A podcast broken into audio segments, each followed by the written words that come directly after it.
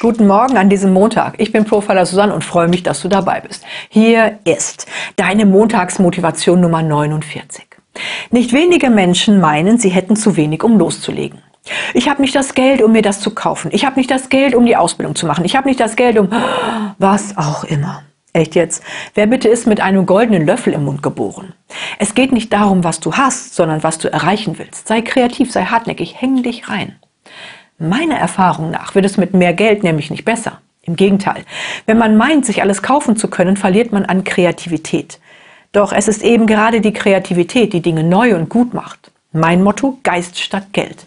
Denn wenn du dir etwas nicht leisten kannst, triffst du bessere Entscheidungen.